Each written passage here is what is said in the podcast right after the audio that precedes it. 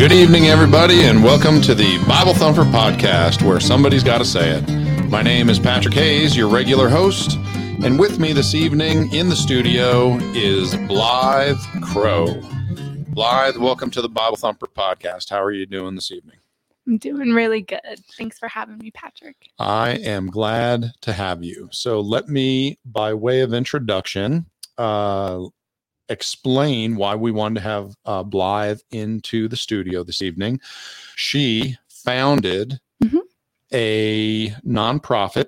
Um, I don't have enough information, so I'm not going to guess how many years ago, but she founded a nonprofit called She Has a Name. If you are following us on our Facebook or YouTube channel, you can see there's a QR code on the screen that you can scan with your phone. Also, she has a name.info is the website you're going to want to go to. That's going to bring you to all the information about this ministry. And what we learned is that currently there are over 50,000 teenage girls on the streets of Kenya living in the slums, uh, involved in prostitution, which is many times the only way that these girls have a way to uh, make uh, any money and make a living for themselves. And uh, Blythe and the group that she founded is trying to do something about that. Mm. So, Blythe, um, we have a lot of questions for you. Yeah. So let, let me just start with with kind of the basics. So I, I feel that my understanding of Kenya is probably the same as everyone else. Uh, everyone over there has received the Lord Jesus as their Savior, and and everyone has more money than they know what to do with. So what are you doing over there? Is that is that about what you find? um, not exactly. Close, but not exactly. Um, Christian Christianity is like the predominant religion over there, but it's also um there's a lot of uh, Somali refugees that make Mhm. up a huge uh, Muslim population as well. Okay. Uh, it's pretty spiritual. Like you're either Christian or Muslim. There's not really atheists or anything like that. But um, when you talk to people one on one, you start to hear some of those uh, questions and, and red flags about do you know who Jesus is? Sure. Um, and so I would say that um, that that's kind of how Christianity is around in Kenya, and um, a lot of the the churches and um, pastors in the churches um, talk a lot about like the like prosperity and riches and heaven.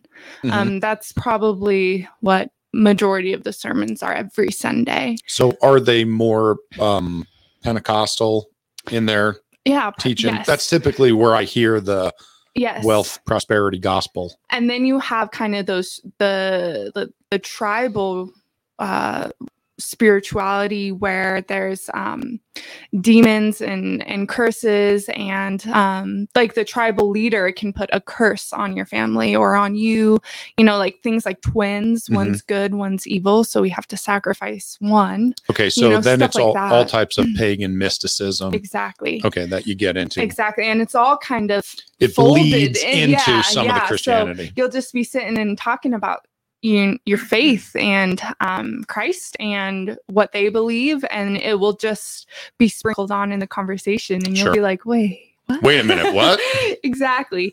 Um, and so, and and a lot of the the um, pastors aren't really trusted there because By the there's been people a of lot Kenya? of there's been a lot of abuse from pastors, especially financially Mhm. um, you see a, a preacher who has a church um, near a slum, Mhm.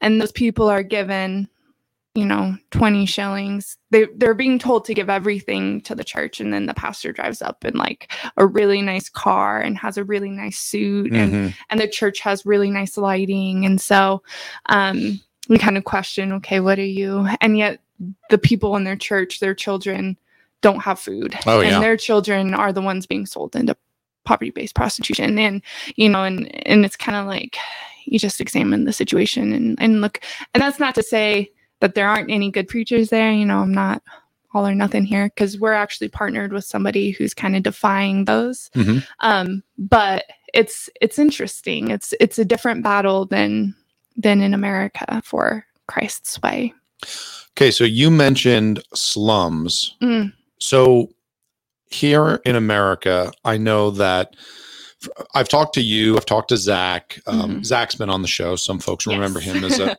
as a guest, and I, I've spoken to the two of you, and you've both been over there a dozen times or so. You know, however many times o- over the years, and I've gotten a lot of details off air.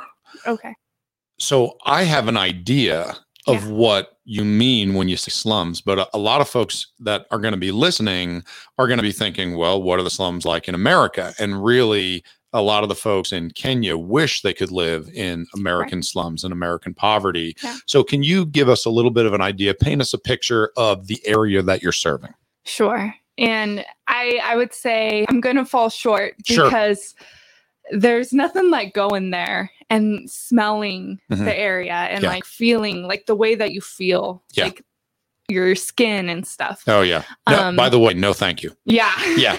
If you need me to give you more money so that I never have to go there, I will get my wallet out right now. That's hilarious. I'm gonna be praying that God puts Yeah. on your heart Yep. to go.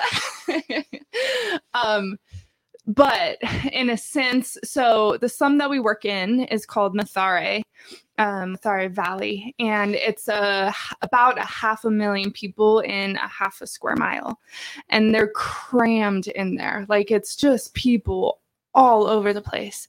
And Mathare is actually the dump for the city. And so you The valley is the dump for the city. so you so you get there and there's just heaps of trash, piles of trash, and people are combing through because they could get a banana peel and maybe eat that or there's like food in there that they could have or stuff that they can use to stuff a mattress or Mhm. something so you see people combing through the when the dump truck comes and Mhm. dumps all their trash There's a line.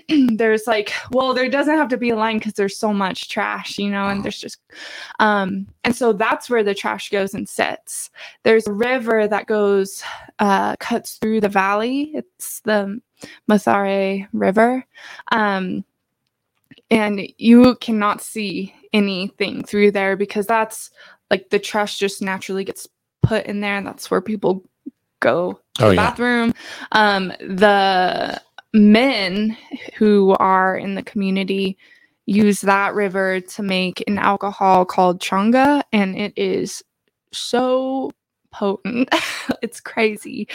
Um, but that's what causes a lot of the fa- like the devastation of fatherlessness is alcoholism there because of that. That's like how they can try to make money, but also it's ruining their lives and their families' lives and their children's lives because it's just feeding an addiction. So you have that. Um, Zach, for Mhm. those of you who know Zach, um, he's like six foot two or three. Sure. Um, he's like the tallest person in Kenya. When he's there, he's the tallest person. So he's walking by the houses, and the house will cut him at jaw level. The roof of the house. They're just they're not tall. So just they're the nation is small, is just shorter people, just in general. I, yeah, Not yeah. a lot of folks going to the But NBA. also they don't have a lot of material. Sure. You know? So it's not going to have 10 foot ceilings. it's yeah. ten. Yeah. and cloth that make up a house. In fact, there was a school in the valley that we were helping, it burnt down. And so uh, we wanted to help rebuild the school because that's where a lot of the kids in the slum Mhm. went. And we believe education is the way out of poverty. So we're trying to uplift the school, help rebuild it. they took the tin that was burnt in the fire and used that to make the walls of the new school and and these and these are the conditions and so trash everywhere um there's no bathrooms Okay, so I that, that's a that's a great segue. I just had a couple questions, so let me stop you there. So we're really we're talking about nothing in the way of sanitation. No service. Do they have? Is there potable water delivered to any place? Drinkable water? there's uh charity organizations it's actually really cool because that's one of the things that i see like coca-cola always talks about a lot of their charity work Yeah. and coca-cola has a big presence in that slum No kidding. Um, every now and again, uh, it's happened twice. I've gone 20 times over the last 10 years, Mhm. and twice I've seen uh, organizations pay people from the slum, Mhm. and they have like these green shirts, like it's really cool, to go clean up the trash. and so and it makes a huge difference and they get paid to do that so it's like a source of income but Mhm. it also helps Yeah.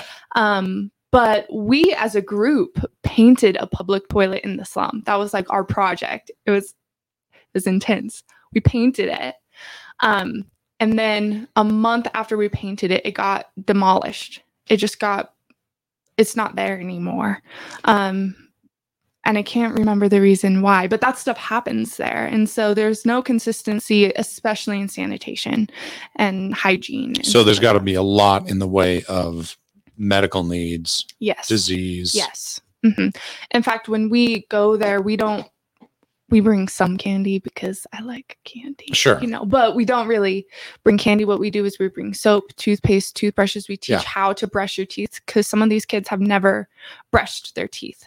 You know, we, we teach like basic first aid to Yeah. parents because that saves lives. Because a kid will get an infection and have to get its arm amputated for a simple infection you could easily prevent. So back when I was going through EMT school, I was talking with Zach about Kenya. He was Mhm. getting ready to go, and I was asking him if there was medical needs over there.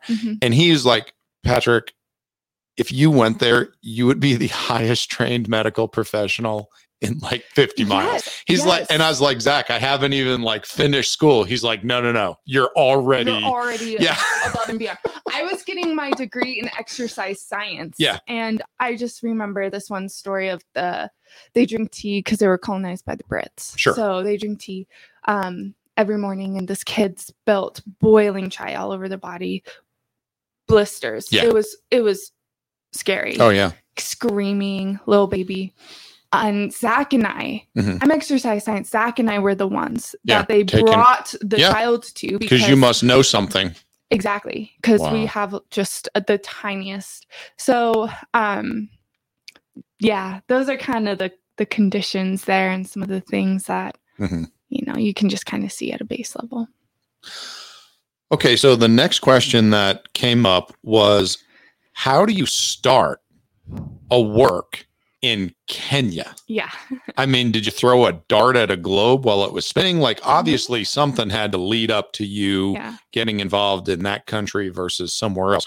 Tell us how this whole thing started. you know that's a good question and oddly enough i don't actually get asked this question very often Really? Uh, somebody asked it to me last month and i was like that's kind of the first time Oh, brother.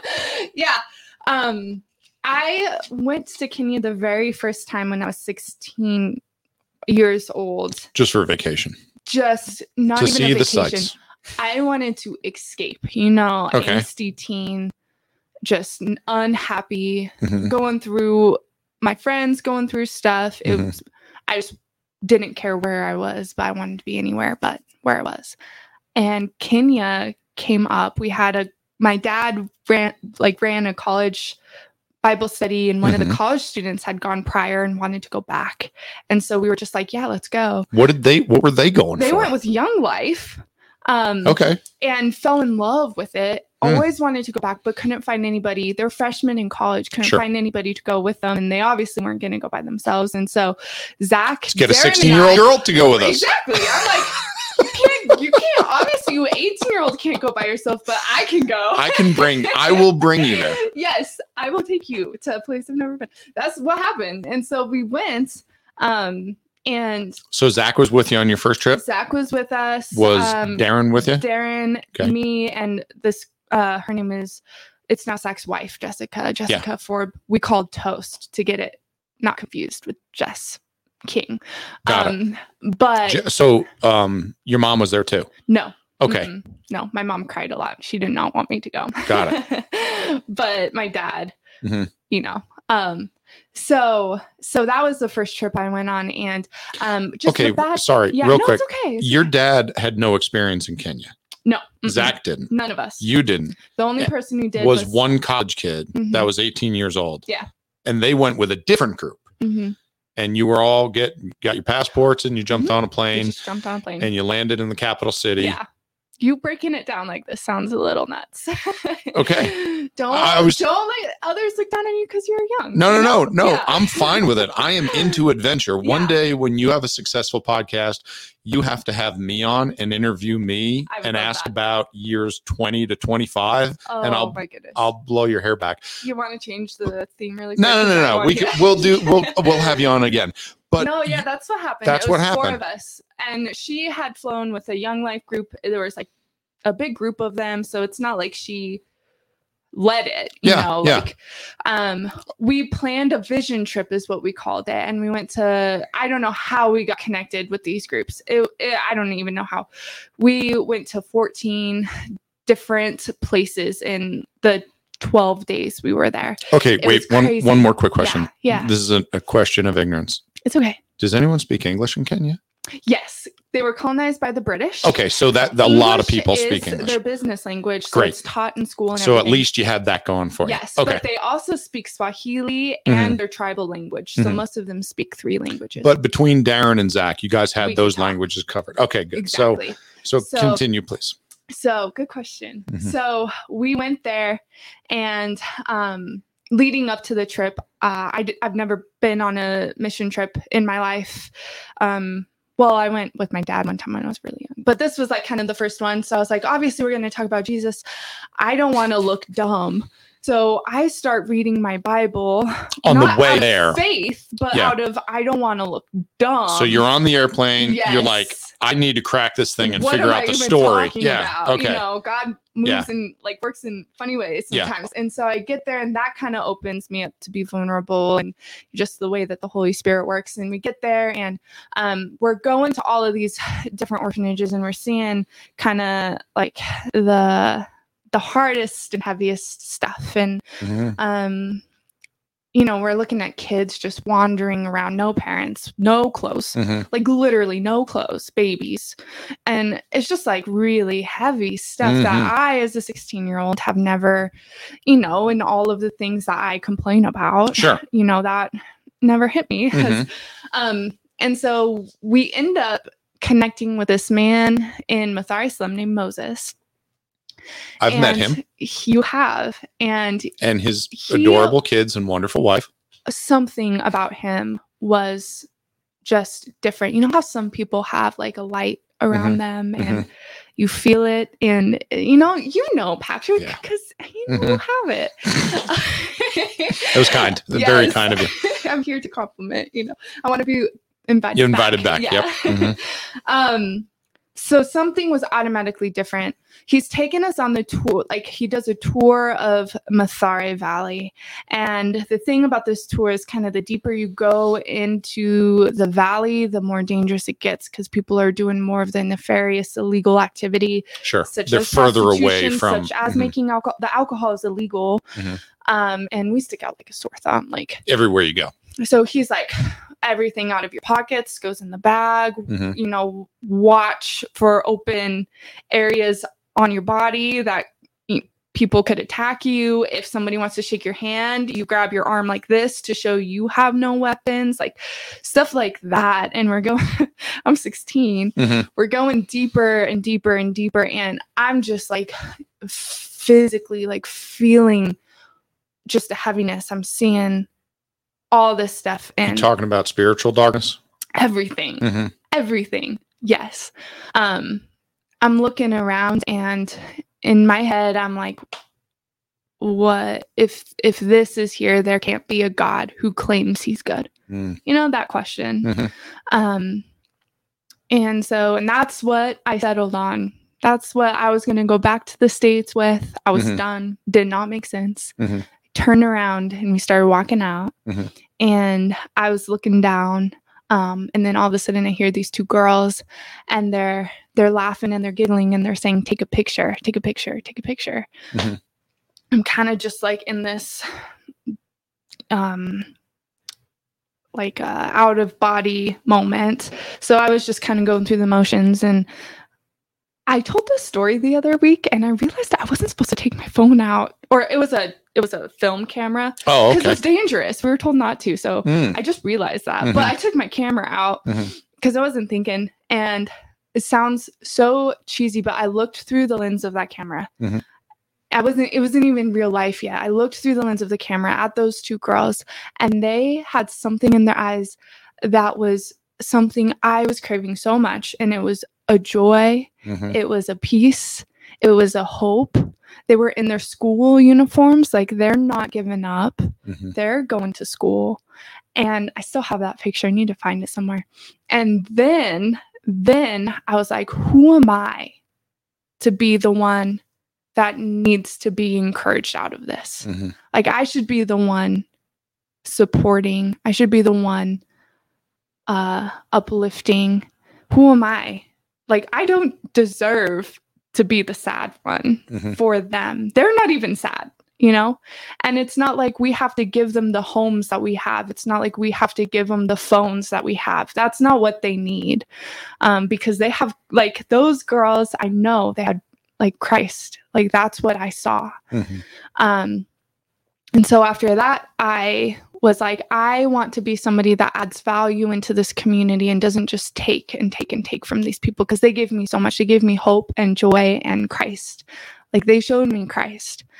Um, and now I want to add value into this community and I want to add hope into this community. And so I was talking with Moses because we decided that's the place that we wanted to add value is in Mathare. I was talking with Moses.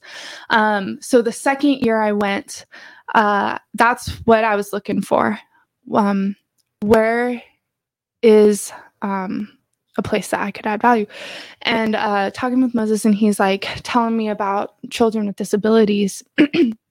he's like, look around, do you see anybody who has a disability? And you didn't at the time because they either were killed for thinking they had some type of demon in them or they couldn't sustain life in the condition of the slum.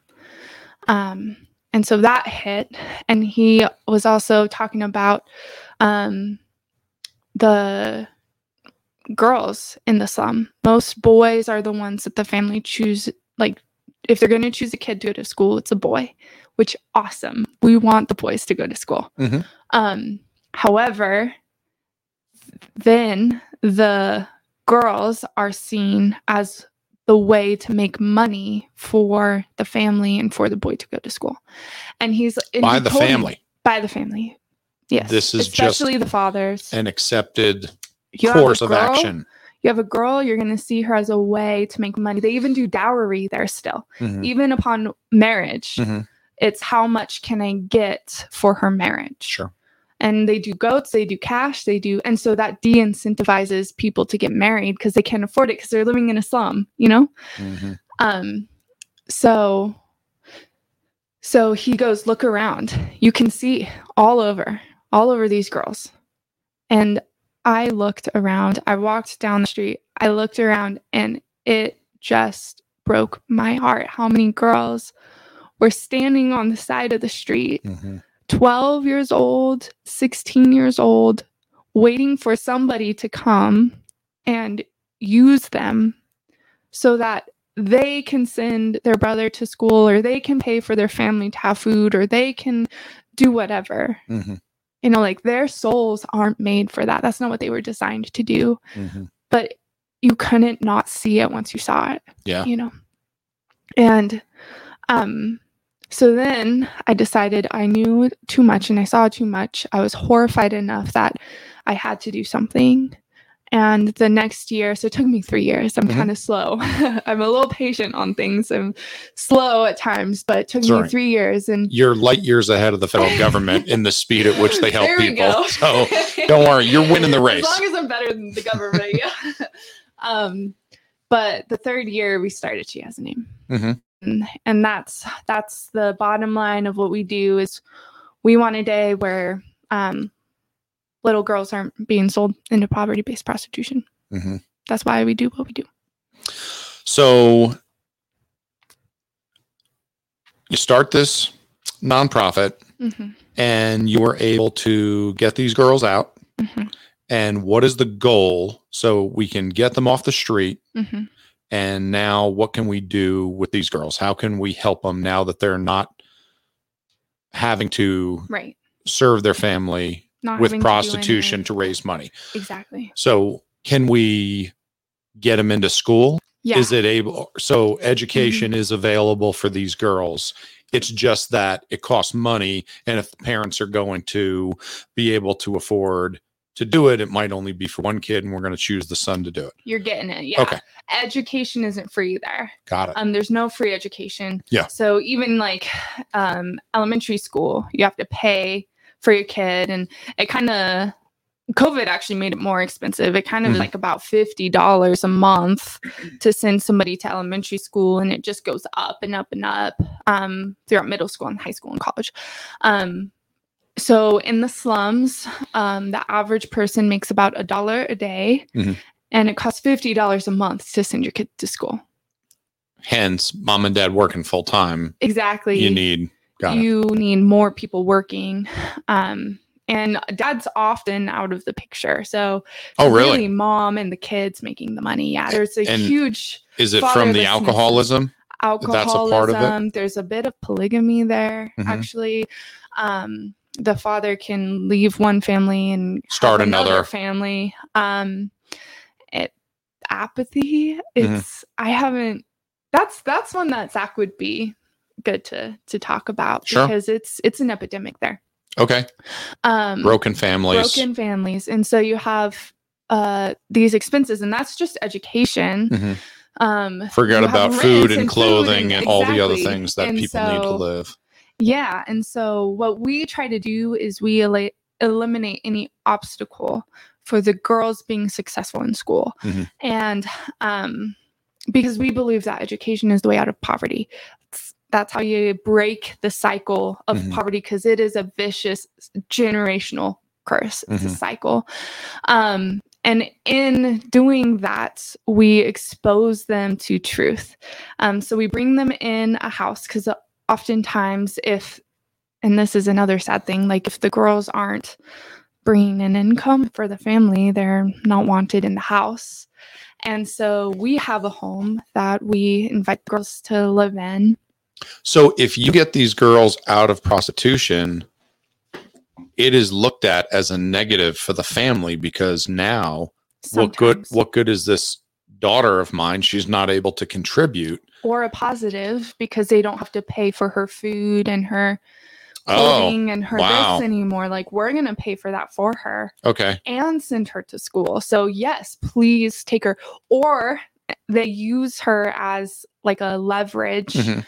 To get money from us. So they're like, if you want to take my daughter, then you need to pay this to me, or you need to pay this to me. And Wow. So you've run into that. yes, we've run into so many things under so many different Obstacles things. Yeah, but it's overcome. it's shocking the way that parents moms respond um, to the work that we're doing so we tried not to get muddied in that Mhm. so the best way is we just kind of remove ourselves from that situation and and so we bring the girls into our home Mhm. and we let them go visit them it's not like we cut off the relationship Sure. like we we They're encourage it yeah, Yeah. we encourage a relationship with the family um so they'll go see them on holidays but they can focus on school and they can focus on healing their soul in the house and changing because it's so hard to change um when you're in the environment you're trying to change from Mhm. you know just like christianity like if you surround yourself with people who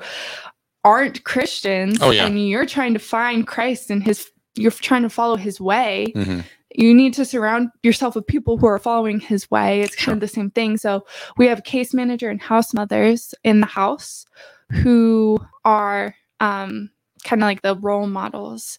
And they do bible study they do discipleship stuff um, heart to hearts with the girls. Um, our case manager's name is levine and she is amazing. Like she is just such like salt of the earth. Um, house mothers are great too. So um, we bring them in the house and that way they can focus on school and we pay for four years of higher education because we don't want these girls just to have high school um, we want them to have a college diploma as well and they also get their driver's license eventually if they earn it you Mhm. know and, and stuff like that so yeah. What is the total cost per girl per year that you find? And obviously that's going to change, and I understand there are factors, but just to give everyone at home an idea, and me for that instance, what you Right. know, what, what's the what are we talking about? What's the ticket price? COVID did impact that a lot too. Sure. It's so I would say for w- one of the younger girls coming in, like we just brought in a girl who started working when she was 12. She's 13 now, going into middle school. And when we Um, say working, Prostitution. okay, I just Yes. want to make sure I'm clear. Yes, no, that's that's true. She was she's been working since she could, but Sure. she's been doing prostitution for the last year. Her mom made her do it, and um, her schooling is going to cost her or her like to sponsor her fully, take care of food, housing, everything, school, everything, uniform. It's going to be between five thousand and fifty five hundred, um, And that's per year. per year, Mhm. Which is insane, right?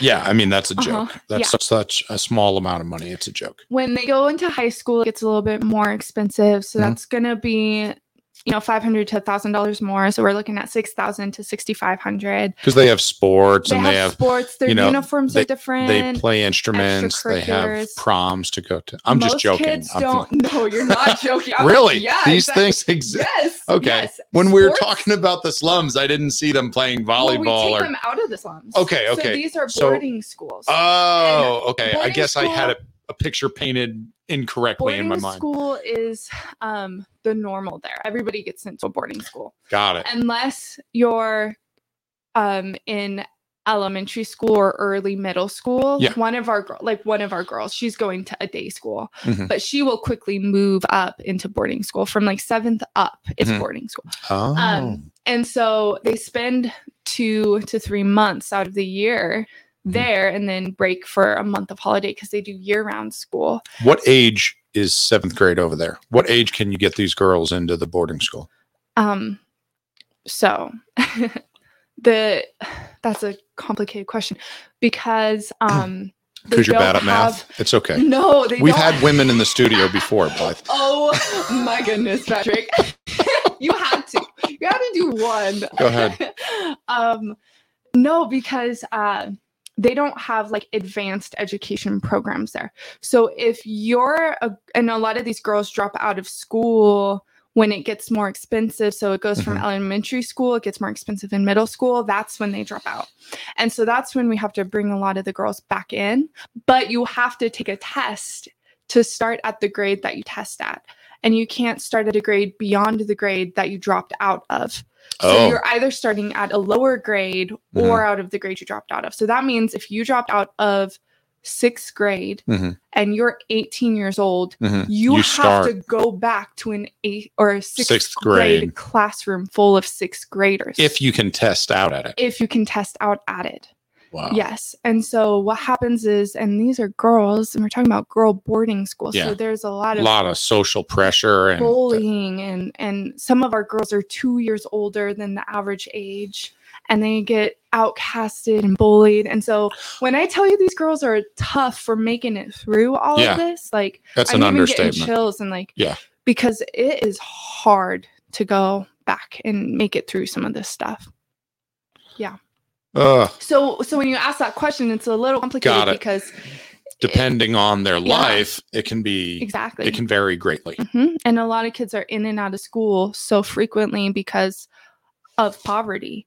So you have a kid, and that's another thing that you get bullied for. If your parents can't pay for this month of school, you Yeah. get kicked out, and then you're back next month. Mhm. Kids obviously know, Know you're about it. gone, and then come back. Eh, So really, these boarding schools were. It's not like we're able to send these girls to a place where they can be around their peers, which is only girls that were saved out of the slums. Right.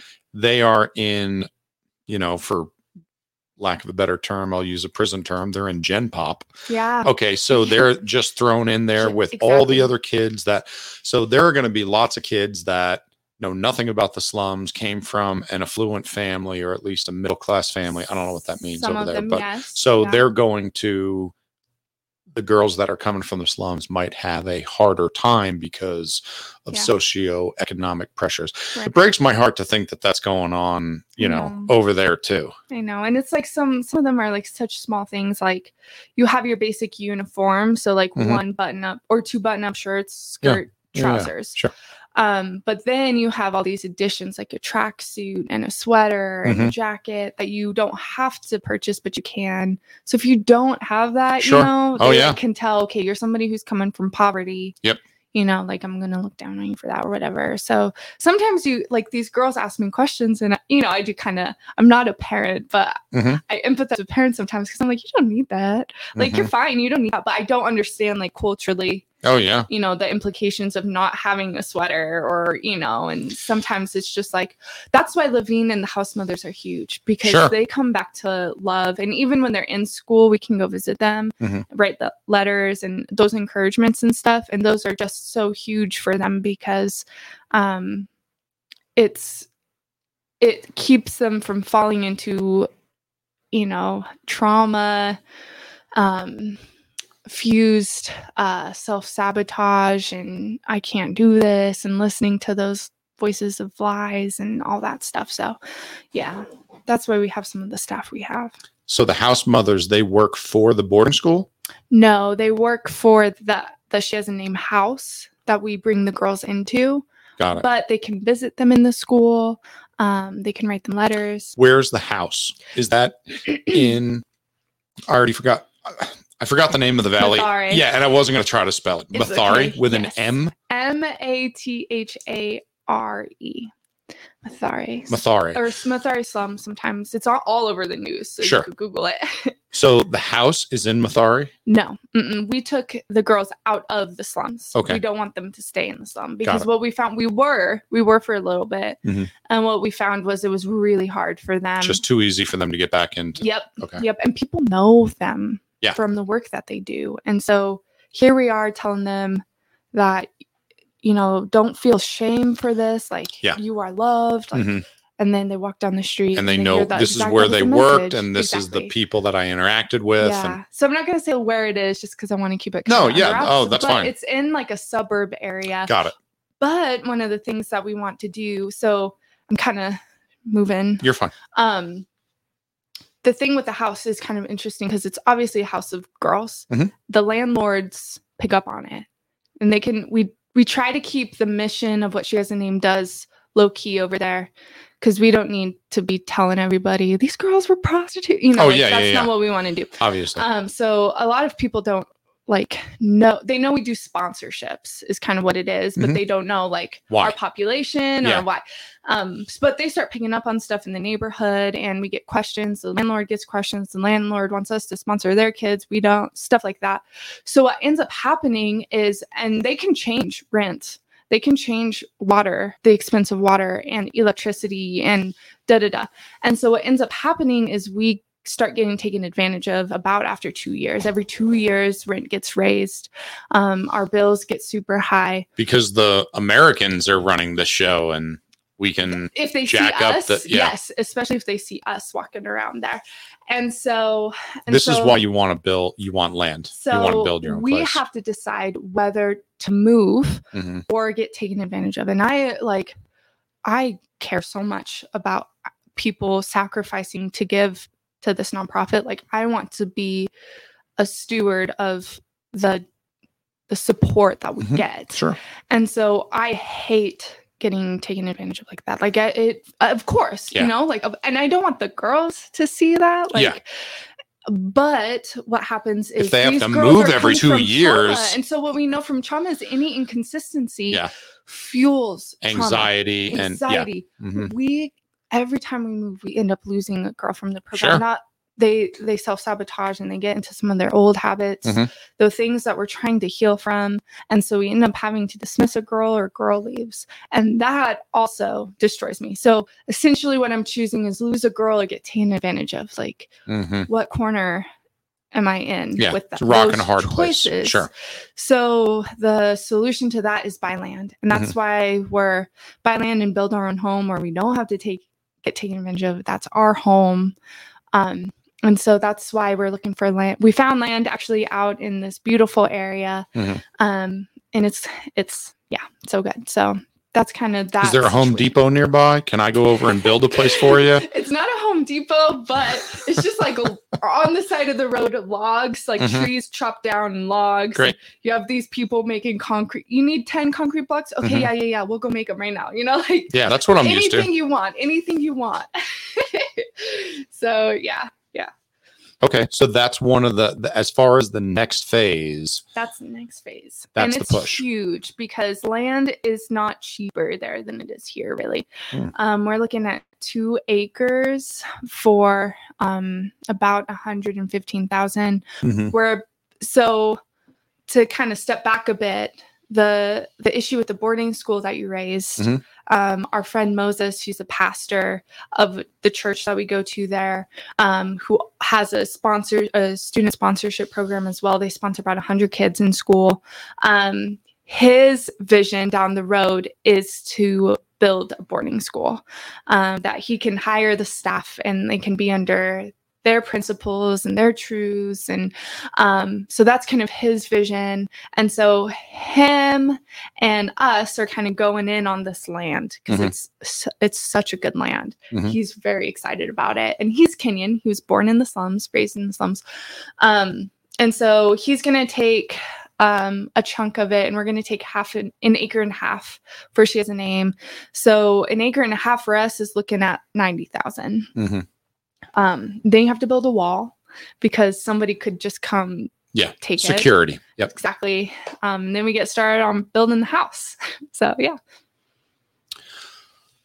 Okay, so how do you get your message out there? hmm. I know you have a website. I know you're on Facebook. Mhm. You're on this podcast. So I mean, next to Joe Rogan, you really have nowhere to go up. yeah this is This is it. Okay. this is kind of i'm But- banking everything on this So do you okay, so let me let me ask you this question. Mhm. Your you- with a brief preface, your typical missionary is going to decide they're going to go to a mission field. They're going to go on deputation. They're going to call around to churches and ask if they can come and present the work that they're doing. They're going to try to raise support. Once they get enough support, they're going to go off to the mission field. Mhm. Are you or anyone with this group traveling around trying to uh, bring awareness to it? yes How is that going? I imagine over the last two years, it probably slowed down some. COVID didn't help any. next yeah next to nothing which is okay It's you know going to god happen. you know you have your highs and your lows um i believe god hasn't told me to move to Kenya because i'm these girls advocate here um, Sure.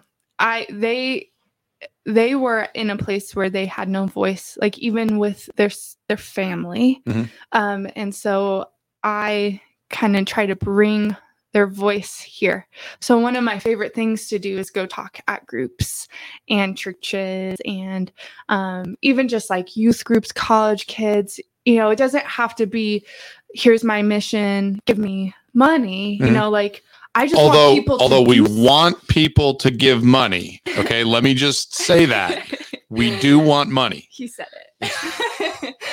I want people to just do something. You Sure. know, like I think one of the biggest fights that I'm fighting against here, like Mhm. I'm supporting She Has a Name, but one of the things that I feel like I can do for our church in Mhm. America, like our body of believers here, is light a fire and stop being apathetic Mhm. and stop having closed eyes and see needs and do something because we're people that are supposed to be known by our love. We're supposed to be people that advocate for the widows and orphans. Mhm. We're supposed to be people that show mercy. You know, like that's us. That's the in the kingdom of heaven. Mhm. Little girls aren't being raped. Sure. In the kingdom of heaven, little girls aren't being sold. Mhm. And Christ said it, let your kingdom come, let your will be done on earth as it is in heaven today.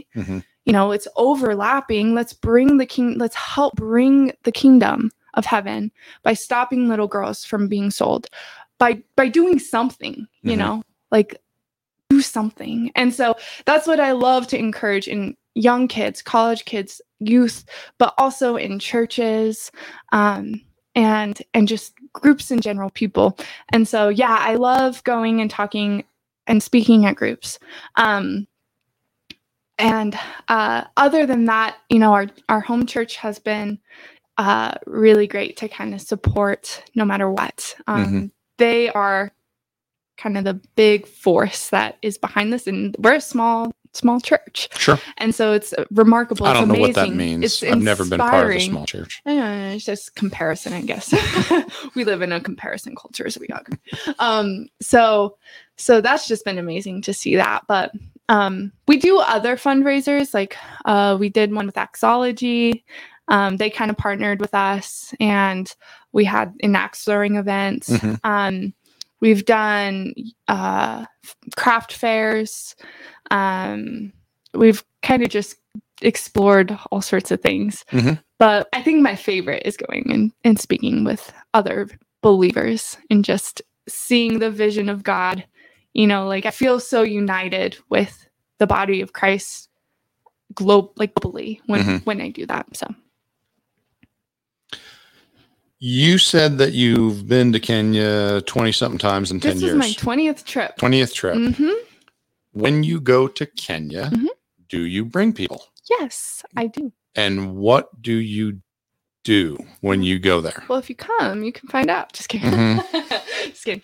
Um, Folks, looks like we're not going to find out what happens in Kenya. On to the next question. Do Oh they my have air conditioning there? No. Do they have air conditioning on the plane there? Yes. Okay, that's it's a start. actually honestly, I get cold, so I end up oh, bringing sweatshirt socks. in Kenya? Yeah, yeah. Sometimes I have to get people who I bring to give me their socks so that I can stay warm enough on the plane. So, yeah. Isn't it Kenya close to the equator? Mm-hmm. Yeah. What time of the year do you go there? this there? is on the plane, you know. It's captured Oh, on the plane. oh, okay. Yeah. But but this right now is their winter season. They're in the southern hemisphere. so they're on they're on the equator essentially. So but they're not like people think that they're super hot. What it means is like they stay between like 70 and 85 degrees always. Mm. Um, when it's 70, it's Mhm. their winter, and when Yeah. it's 85, it's their summer. So oh, okay. we went like we just got back a few weeks ago. We got back, so we were there in June, Mhm. and it was their winter season because Okay. they're yeah so Christmas um, stockings and snowmen. They were wearing their beanies and winter coats. No and kidding. scarves At and- sorry. 65, 70 degrees. And, we're all in our shorts Yeah, and yeah, our yeah. t-shirts, and they're like, "You're gonna catch a cold. You're gonna get sick." they're so concerned because if you get if you catch a cold, then Mhm. it kind of yeah, that's like deadly to them. Mhm. But we won't catch a cold from Mhm. this weather. It's raining. They their rain is like if we had a blizzard here. Like that's how they respond to it. So it's it's kind of funny. But yeah, that's their season. But to your original question, Yeah. if you come Yep. to Kenya, um, we love bringing people. Primarily, we bring people um, for our summer trip. So Mhm. that's the one that we just got back on. Okay. Um, so we're looking Our summer. our summer. Got it. Yes, our summer. Um, How many do you take? I mean, what's an average number of folks you're going to bring we've taken 16 people. We've taken four people. Okay. I personally, where uh, we just hired Zach on actually, as she has the name's executive director. Mhm. So he's kind of reshaping a lot of the volunteer trips. Mhm. Um, and one of his things that he's going to start implementing is a minimum to the amount of people we take, just because I think we have better success with the Mm. people on the team Mhm. um, if we have smaller groups because it's a little bit more intimate. We can process things Mhm. better. Um, and yeah, so uh, when you come, I always say we're going to be involved in She Has a Name stuff, but if you find something that you're passionate about, by all means, let's explore. So if it's education, Mhm. let's get you into the schools there. And we actually brought a girl a couple of years ago. She just graduated high school at the time, and her dad is a teacher, and she's always been education minded. Thought, I want to get involved in education, and has helped Moses buy a couple plots of land for his school. So she's been really involved in that, developing, they call it the Starfish Academy. That's what the school is going to be. And she's now she's 20. Mhm. And so I love that. You know, if she has a name is what you feel passionate about, there's always stuff that we can do to Mhm. help. We need people. so it's kind of more of like I want to give people that opportunity to hear from God what He's fanning into flame for them. I don't want to get in the way of the Holy Spirit working in their lives. I want to present an opportunity to people. But we usually stay in the slum. Okay. Um, so Do you stay with Moses and his church? they built yeah we used to stay in an apartment building Mhm. um that actually grand junction high school helped build Mm. um but now they built a floor on their church for mission groups to stay and so that's Okay. where we stay but it's still in the slum um still Mathare. and so we stay in the slum there and that can be kind of overstimulating um so that's something that we try to prepare people on is we're not staying in a hotel Sure. um we're not staying in the nice savannah you Mhm. know like we're in the slum um and we ser- we're there to serve the people. And so it's exhausting. We do different things but kind of the main thing is um we can have 10 tasks to do um on the list. You know if our trip we have this and this and this. Got paint the public toilet da da da. Those are our tasks but we're not there for the tasks. We're there for the people.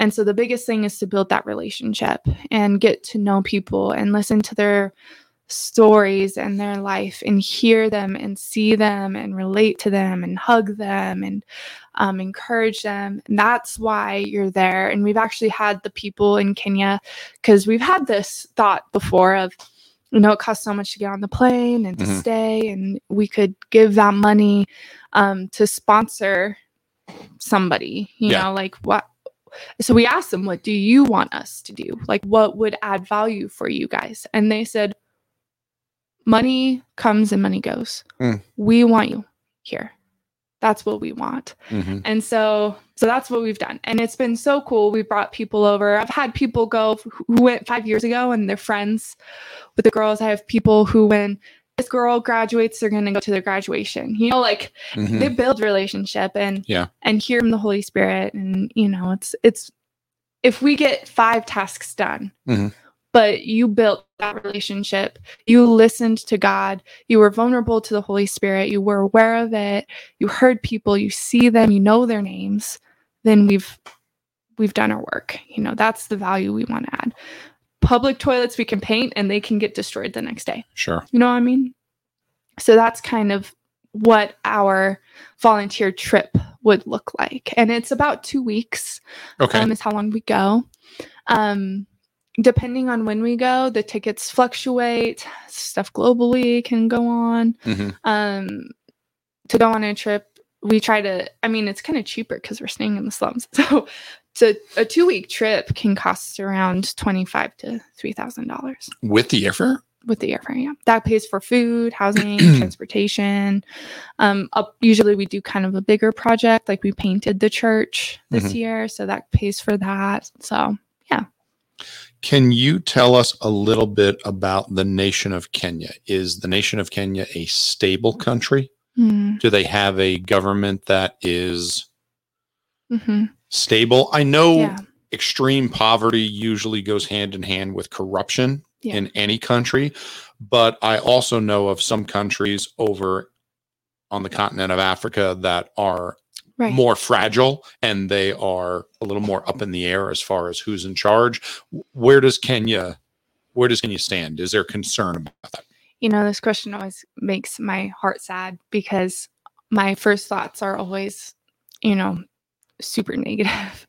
Mm-hmm. um, because that's what we've experienced. And um, especially this year, we have a- there's an election in August, Mm-hmm. and um, talking to people there, it's just like there's there's no hope for change in a in a better leadership for Kenya. Um, and not that our hope is in the government, Mhm. right? Because why would you do that? Yeah. But um, it's just like people are losing hope for getting out of this or a change. People are losing hope for a change. So so Kenya um, is a democracy run by president. Um, but it's huge. What tribe is the president? What religion is the president?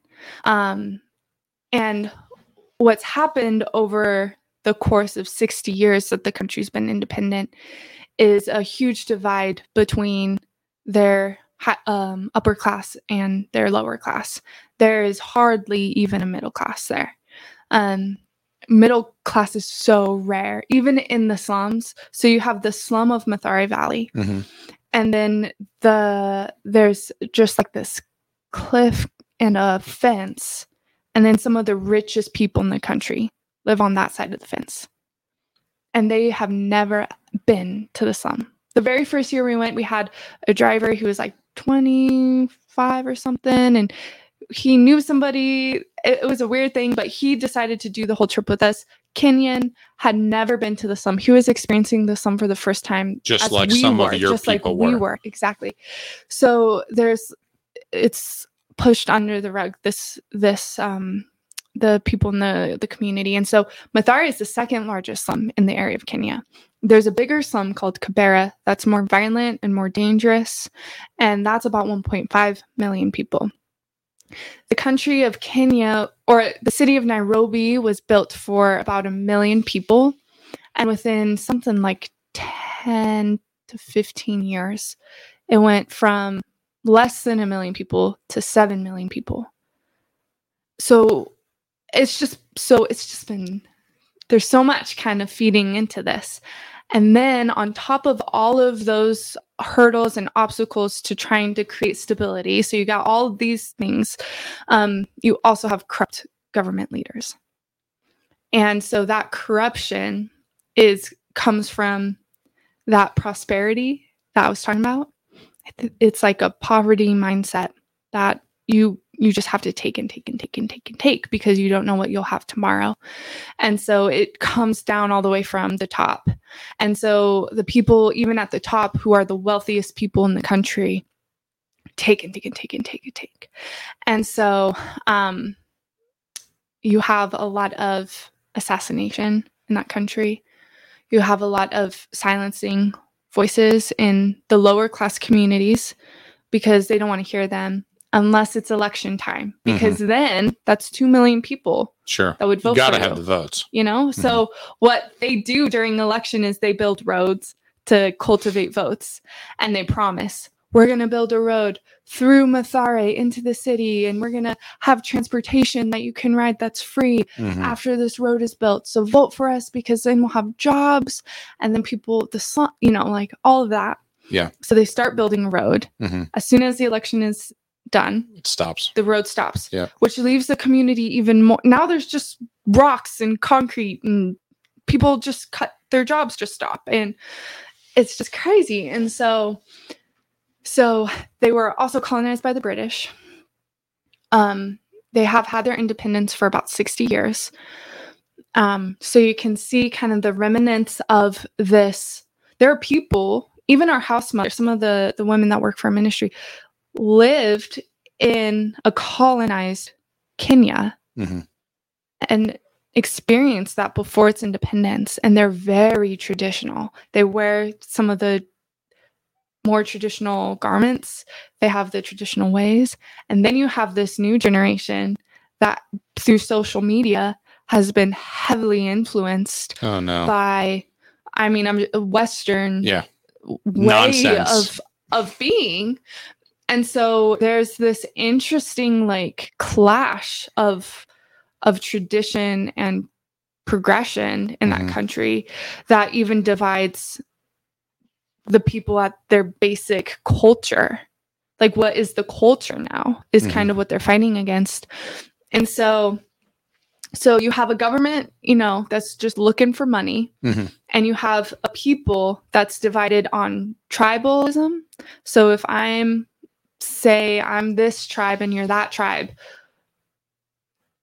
old the tr- traditional way is you don't intermarry in tribe or you don't really you know there are stereotypes about the tribes And that's still held on to That's- by some of the country. tribalism is huge Really, it's very strong. very strong and that's like what the voices of the younger generation are kind of trying to push against Mhm. so you have some good but it's also still there especially in governments and higher up people. And so i don't know there's just like so many things clashing. Um and then you have an epidemic that just completely shut the whole country down. They shut the, they shut all the schools down for a year. So teachers lost their jobs and kids weren't in school. So And there's You- no remote learning in Kenya. There's no not an infrastructure learning. with the internet. there's and- no extracurriculars Yeah. it's not like oh put them in summer camp Sure. there's no summer camp Yeah. stuff like that so there's definitely not iPads being handed out at the local level so that the kids can follow Yes. along with the teacher and the lessons. Yes. Yeah. So, so you can very quickly see how you they end up with a slum where you have half a million people in living in a dump without clothes, without food, without clean water, um, and you have super rich people not paying attention, um, and and you know the lack of jobs there is pretty intense. So people lose hope even when you end up getting a degree. People kind of lose hope on getting a job. So that's something that we have to actively fight against in these girls is no, you can get a job. Like you've got to go try, you got to go fight for it, but you can get a job. And and so um So even the girls that are successful that make it through, the fight's Mhm. not over. it's it's a constant fight for um advocating for their success um because especially a woman you know and and that's huge there um Culturally speaking. culturally yeah. And so even for a girl to have a driver's license at a young age is Mhm. very rare. Um and so and then for them to have a degree is even more rare. And um and then you go to a job and say i'm a woman and i have my degree and the, these are the reasons i should get a job. And they're often overlooked. And so um but i think some of that is a mentality as well from poverty um is so hard to dream outside of a slum. So what women Oh, do in the slum is they do hair and they cook and they clean.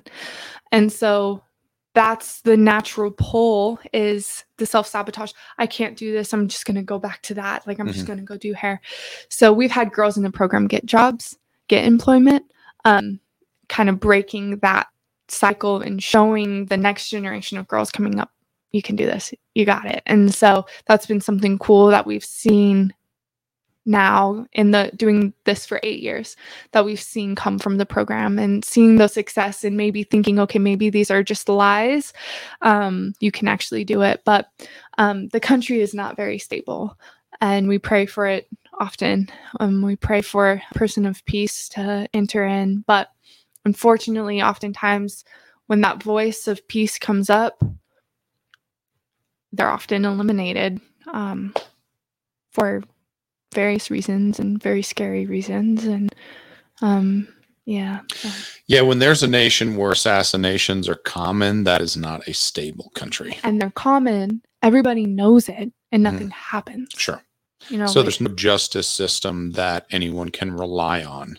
Yeah. So what happens in the slum is they have what they call mob justice. I feel more safe in the slum than I do in some of the more touristy areas Sure. because, you know, like if somebody, in fact, I actually saw somebody stoned Mhm. um, in Kenya because they stole a cell phone. Mhm. The police, he wouldn't pay the bribe. The police notified the community, we're releasing this guy at this hour. And they came and stoned him to death Wow. in front of, on a Sunday, in front of a Catholic church. They left his body in the um, drainage by a Catholic church in the slum. Um, and I was talking with my friends about it, and they're like, yeah, if somebody tries to take your purse, Mhm. they will be mobbed down. That's their that's their justice there. Mhm.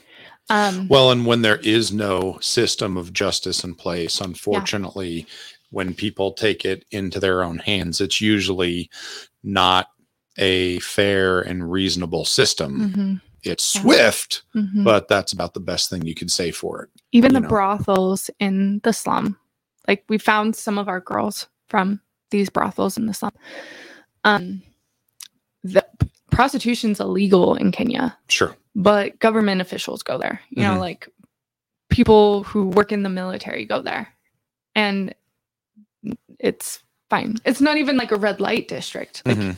it's illegal. Yeah. But since they're government, nobody can do anything. Like like military carry around rifles. Mhm. And and it's just some of the stuff is terrifying. They get orders to shoot down street boys. And because if like um, teenage boys have a really rough time as well. Mhm. They're not in school. A lot of people end up stealing food for because they're hungry or running around doing whatever. And there's actually um, quotas of government, like military, needing to kill this amount of This segment of society. and they do it in the most horrific ways. You know, I don't want to get, I don't know what your. No, we want you to get into it. That's why we're here. They'll do. They'll We wanna know what's going on. boy in tires and light the tires on fire. You know, So they're not Like- just executing these people, they're doing it in a barbaric and torturous it's manner. terrifying. What like when you get undercover, like these secret things, like And this is what the military is doing. This is what their police officers are doing. Their military. Yeah.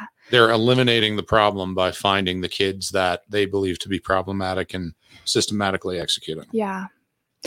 So it's just oh, some of the stuff, like the way that they go, but nobody talks about it because one, they're terrified. Mhm. Two, They don't believe they have a what are they going to do? form of recourse. Yeah, people don't have a way Rights of over there. protecting themselves. Yeah, like we'll get pulled over in Kenya because we're white. Mhm. A police officer, police officers stand on the side of the road with their big rifles Mhm. all day, pulling people over, and, And accepting say bribes. and accepting bribes. They'll say you're. I've been to those countries, not in Africa, but I've been to Mhm. countries where Mhm. that's the case. Mhm. And you, if ju- you, you come up to the roadblock and you just say, okay, everyone kick in 20 bucks. Exactly. Yeah. And if you don't, they'll arrest you. I almost got arrested. Oh, my mom didn't know that. um, sorry. um, but yeah, it's scary. They'll arrest you if you don't. We've had our Mhm. friends be put in jail Mhm. Because they didn't accept a bribe, and you have to go to court and say, "No, I'll pay my court fee." And Moses is notorious for this because he is anti-corruption Sure. um, which is what makes him unique in another way as well, Mhm. because you don't have a lot of people who are, are anti-corruption, and he's like, take me to jail. Yeah. you know, I'll pay my court fee, and Mhm. and he ha- he's been to jail a lot um, because of that. But it's just like that's normal. Like you carry around uh ten dollars, five dollars. Because you know, police officer will pull you over and he wants lunch. You got buy him a soda or something like that. So Yeah. yeah and it's just accepted it's like their i don't want to say it's their culture because i love their culture but i think this is like the shadow Mhm. you know like when it's we not say the shining bright spot Yeah, of their culture, but the that's corruption Yeah. of the kingdom of hell you know Mm-hmm. fighting against the kingdom of heaven you know they have a beautiful cor- culture and this is just the shadow of it Yeah. do you find it is difficult to get people to come with you on a trip over to Kenya to for a I don't know what you call it. I don't want to say a service project, but a trip for, you know, to support the, the yeah mission. Yeah. Um hmm, that's a good question. I have learned a lesson that I never want to be the reason people I don't want them to say I'm going over there cuz Blythe told me to. I want Mhm. them to go over there. We've brought people who are agnostic, atheist, Mhm. different religions over there. Um, so it's a little bit different in those cases, but I want people to go over there because the Holy Spirit has drawn them to go there. That's what they think God is telling them to do. So oftentimes I don't even put that stress on my shoulders because I let just God take care of it. Sure. But I will say, I will say, um, it's not necessarily the getting the person who wants to go to go there. It's often the parents of the person. Sure. If it's a minor or even someone in their young 20s, college student. Yeah, I get it. exactly Yeah. so those are those are the conversations that we need to have because what the parent wants is for us to say the parent wants us to promise that we'll bring their kid back safe. sure. And, and, realistically, it's like, I really can't promise you I can do that when I bring your kid to VBS. exactly In all honesty, that, Exactly. you know, that's not, that's out of my hands. exactly i could walk across the street and be hit by a car yeah. like i can't promise they'll be safe coming to church Mhm. so we we never make any promises to anybody. Of course not. um even to the girls there Mhm. to anybody and we don't make a promise to the parents but we do say you know well we're going to do absolutely everything. Everything. like i can tell you if Yeah. they're not coming back odds are i'm not coming back Sure. either you know Yeah. but that's not what parents want to hear Sure. um so It's the same reason that missions are struggling. yeah because Parents don't want parents want an easier, softer talk way. about epi- epidemics Yeah. fear Yeah. um and you- this is we have somali you know there's a lot of uh terrorism Mhm. over there um pirates Mhm. uh just living we're saying we're gonna live in the slums you Yeah. know like we can't promise what's gonna happen like we just can't so of course you know like a parent should be concerned Yeah. you know like this isn't an easy mission trip I, yeah, I can tell you if I were to go, I'd want to bring one of my boys, if not two of them. hear that guys he's talking about going now I don't know I could if I could get that idea past my wife. Yeah. so what my mom did actually this was a legit thing and this still kind of is a legit thing for our family is Mhm. um my especially when we were younger though Mhm. and my dad would go he was a missionary in belarus for decades and he brought my brother and i each once um I would rather go to Kenya than Belarus. right now yeah Oh yeah, um hundred percent. But what my mom said is she like the whole family would never go Mhm. because if something happened to us, like Leeson would still, my brother would still need a parent. Sure. She would be there. Yeah. Or, you know, like I would saw my mom or Mhm. vice versa. Something happened while they were here, like back home. Mhm. I would still have my dad, you know. So that is like a legitimate thing to think through. And I don't I don't seek out danger just for danger's Sure. sake. You know, I don't need to be danger comes enough on its own. yeah, it's there. It it's already there. exists. It already exists exactly. You need to be wise. Yeah. Um so you know, we end up telling parents some we have conversations with them and Mhm. and really we want them to be comfortable with our character. Um and that's what ends up kind of helping people go. But I never force anybody to go because Mm-hmm. Sure. it doesn't do it's not going to help any. Mm-mm. Okay, we are getting close to the hour. Actually, we're ten minutes past the hour. Oh but- my goodness. Yeah, I know. Time flies, doesn't it? Yeah, Yeah, I'm an amazing host.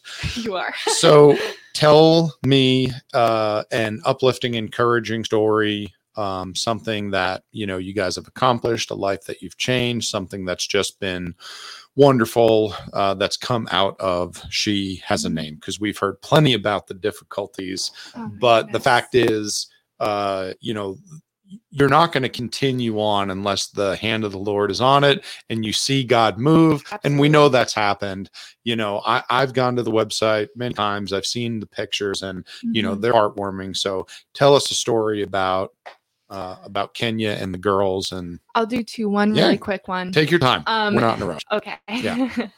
is the land. Mhm. We are this close Mm. to buying it. Mhm. Um, that was one of the things that, as a leader of an organization, Mhm. it's a lot of working through my own things in order to not be in the way for the work that God is doing. Mhm. Um, and so he put that vision. He's like, "This is what I'm doing, Blythe. Are you gonna come do it with me or not? Like, Mhm. what's the deal?" And I was like, "God, that's such a huge thing. Like ninety thousand. Oh my goodness, you know." And and then that's just the land. You know, you gotta build the wall. You gotta build the house. That's gonna be more. But we found perfect land. It's amazing. It's in one of my favorite places on earth. Um, which pre-pandemic that wouldn't happen, but because it was like a four-hour drive, it was really far away. There weren't roads there, underdeveloped. Um, so I never considered this area to be a place that we could go. But during COVID, and it's leading up to election season, they built a road, an expressway from the airport Mhm. by our friends, like it goes directly by our friends at the Inspiration Center in the slums, like where we're partnered with, to this area called Machakos, which is where our land is. And instead of being a four hour rocky drive that destroys your car and takes all Mhm. day to get to and Yeah. separate us from our people, it's an hour from the airport at most and Mhm. 45 minutes from our friends. And so it's just, I'm like, God literally made a way, Sure. an expressway. Built a highway. so that's one of the really cool things that's huge for our program. Mhm. And then the second cool thing that like this is what the program is about. We have a girl, her name is Wait, wait, wait, Flora. wait. Yeah. I got to ask a question. Yeah. You said we are this close. yes. So what does that mean? What's to in the, buying the land. Yeah. So the way that land is bought in Kenya is as soon as you set the terms and conditions of the contract of the land and Mhm. signing over the title and da da da, Mhm. you have 90 days to pay in full. No loans, okay? nothing. So you have to Cash show up with a sales. briefcase, Mhm. open it up, here's your money, 90 days. So we have 90 days to have $90,000 to put towards land. God gave me this vision four months ago. So are you saying that you have the money or you're close to having the money? Yeah, it's insane. We're about, I think, as of today, we're about 10,000 away from having this land. And we have 90 days to get $10,000, which is still a lot of money. Like some some years that's half the amount of money that don't make that's half the amount of money that we raised in a year, you know. Mhm. I had this friend. They do they're kind of like my mentors. Um, they do a mission so like super similar to ours in Thailand, and I was talking with him. I was kind of like working through a lot of the fear and whatnot. I was talking with him, and he goes, "You know, you can raise this amount of money in a year, and then say, okay, what are we going to do with that much?" Sure. And he's like, "And that's." Close to having money direct your way Oh and yeah. that's close to having money be your lord Yeah, I got it. and he goes, or you can hear the vision God is giving your ministry. Mhm. And that's what you cast to people. You cast the why. That's what you cast to people. And that God will make it happen. If this is what God is telling you he wants to happen, whether it fails, whether you don't raise it, Mhm. or whether you do, you're following God's vision. And that's what it's about. And so that really kind of flipped the way that I thought about this. And so, and then God gave me the vision of land. Mhm.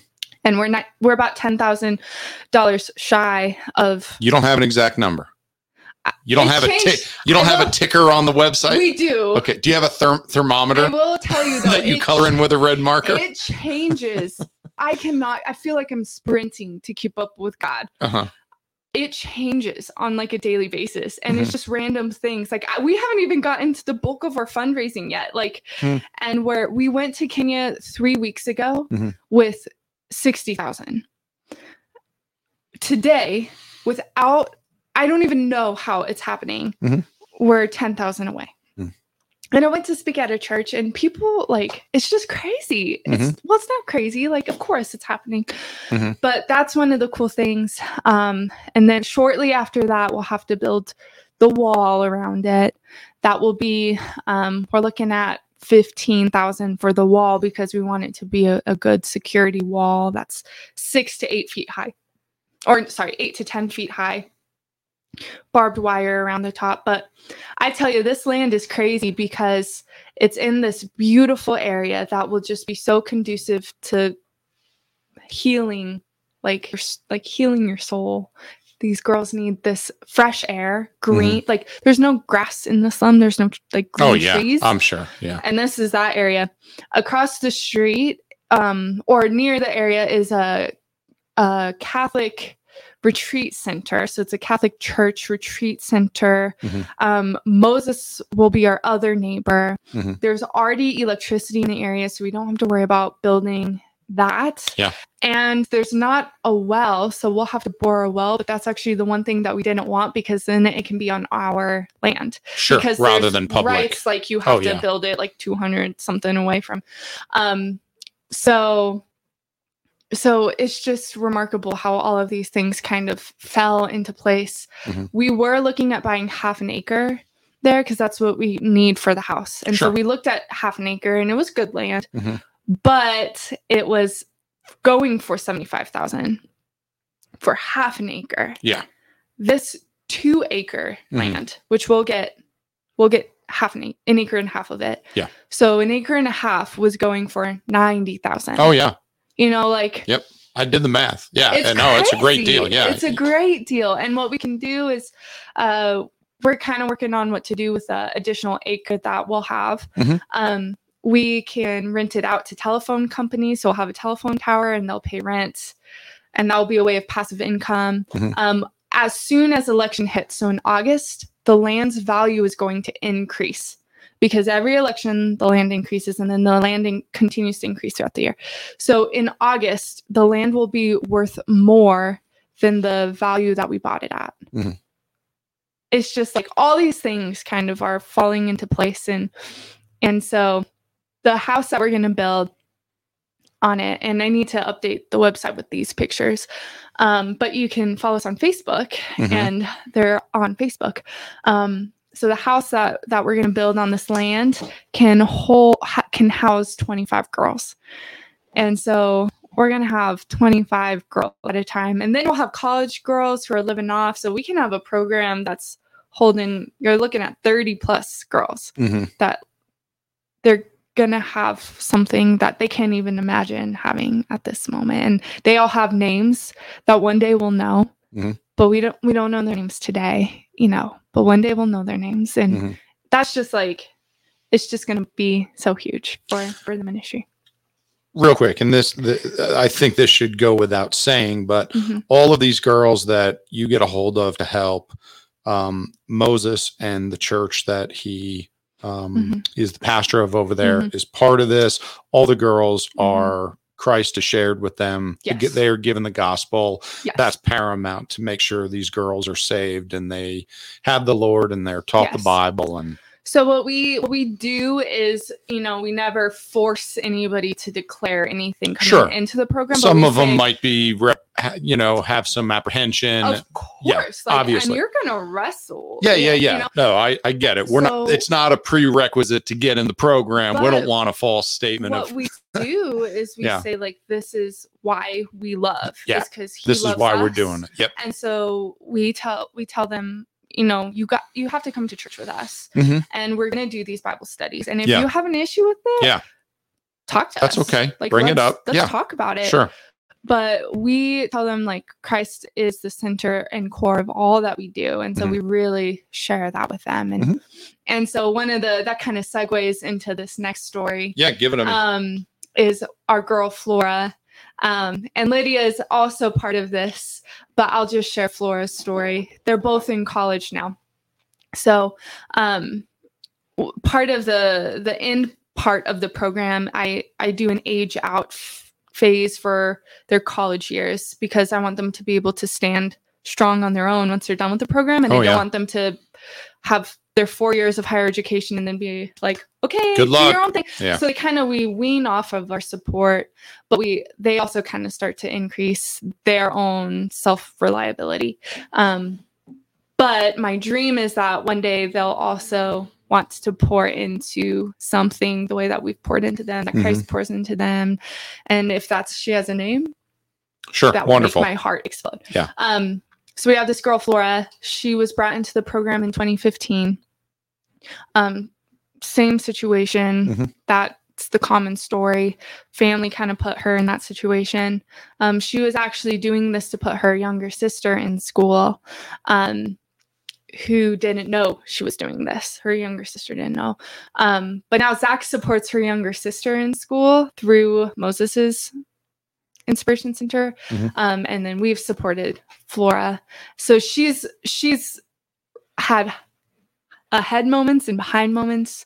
She's had uh, uh, all those struggles that we talked about with our school.